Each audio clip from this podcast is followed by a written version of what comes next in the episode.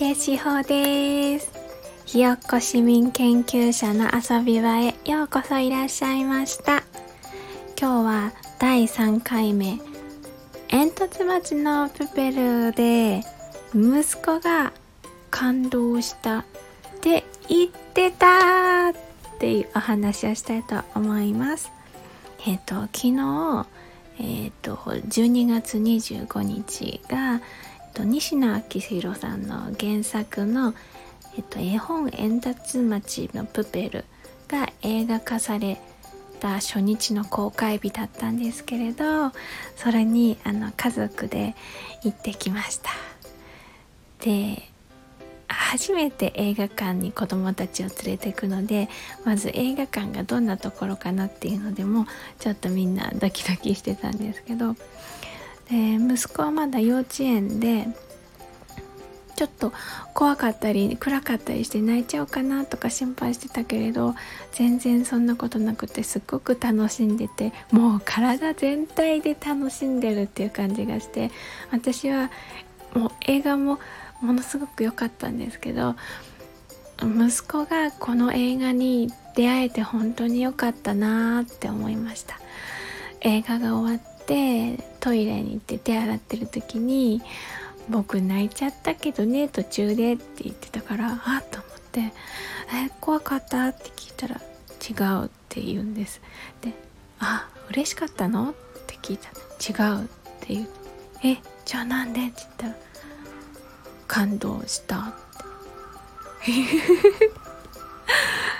私はその言葉にも感動してまずそういう言葉を知ってるっていうことも驚いたし、そ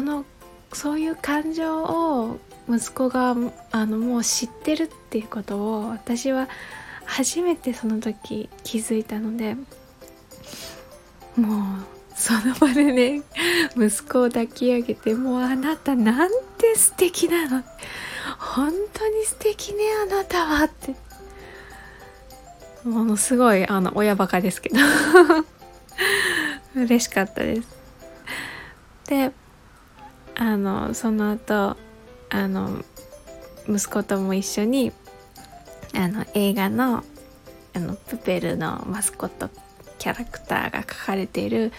ハガキとかそういうのを一緒にあれがいいかなこれがいいかなって言って帰ってきました。今朝起きても一言目は昨日プペル見に行ったからって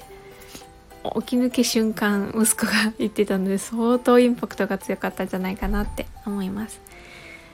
で、せっかくなので、ちょっとプペルを見た感想なんですけど、私は千と千尋の映画を見た時となんか似たような感じの衝撃というか、千と千尋も映画館で見たんですけど、壮大な冒険っていう感じで、でしかもそれはなんていうかな、すっごく楽しいっていうのと、あとは自分の心にパンチあるなっていう、いろんな角度からすごく刺激を受けるっていうか、パンチのある作品だと思いました。で、おすすめのシーンっていうか、私が見どころだなって思うのは、一番最初にあるプペルとルビッチって2人主人公なんですけど、その2人がうわー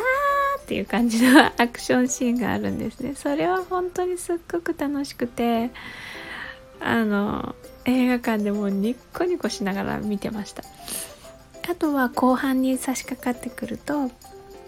主人公のちっちゃい男の子のルビッチが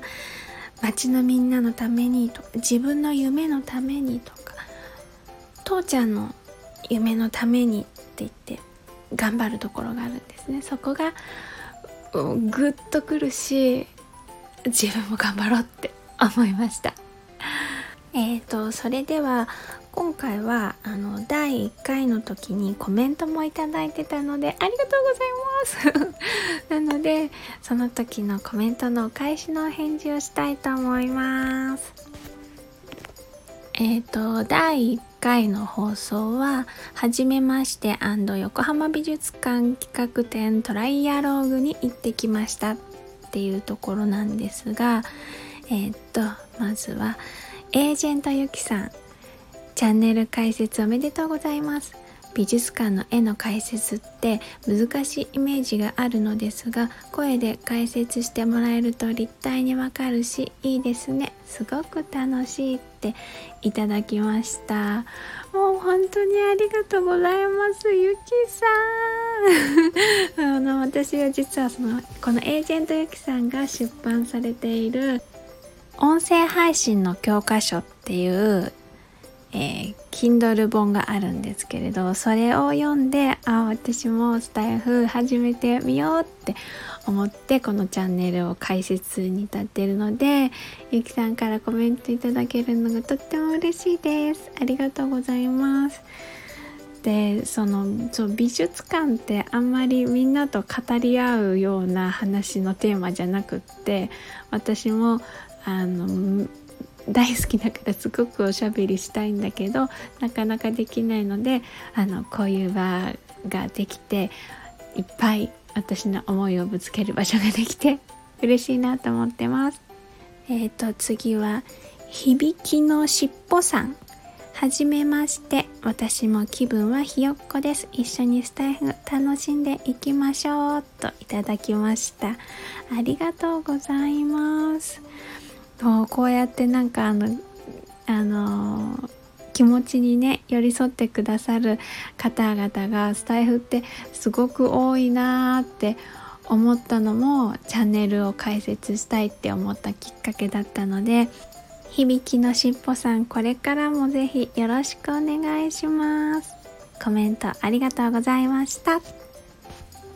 では皆様、今日も最後まで聞いてくださってありがとうございました。またお会いしましょう。井出志保でした。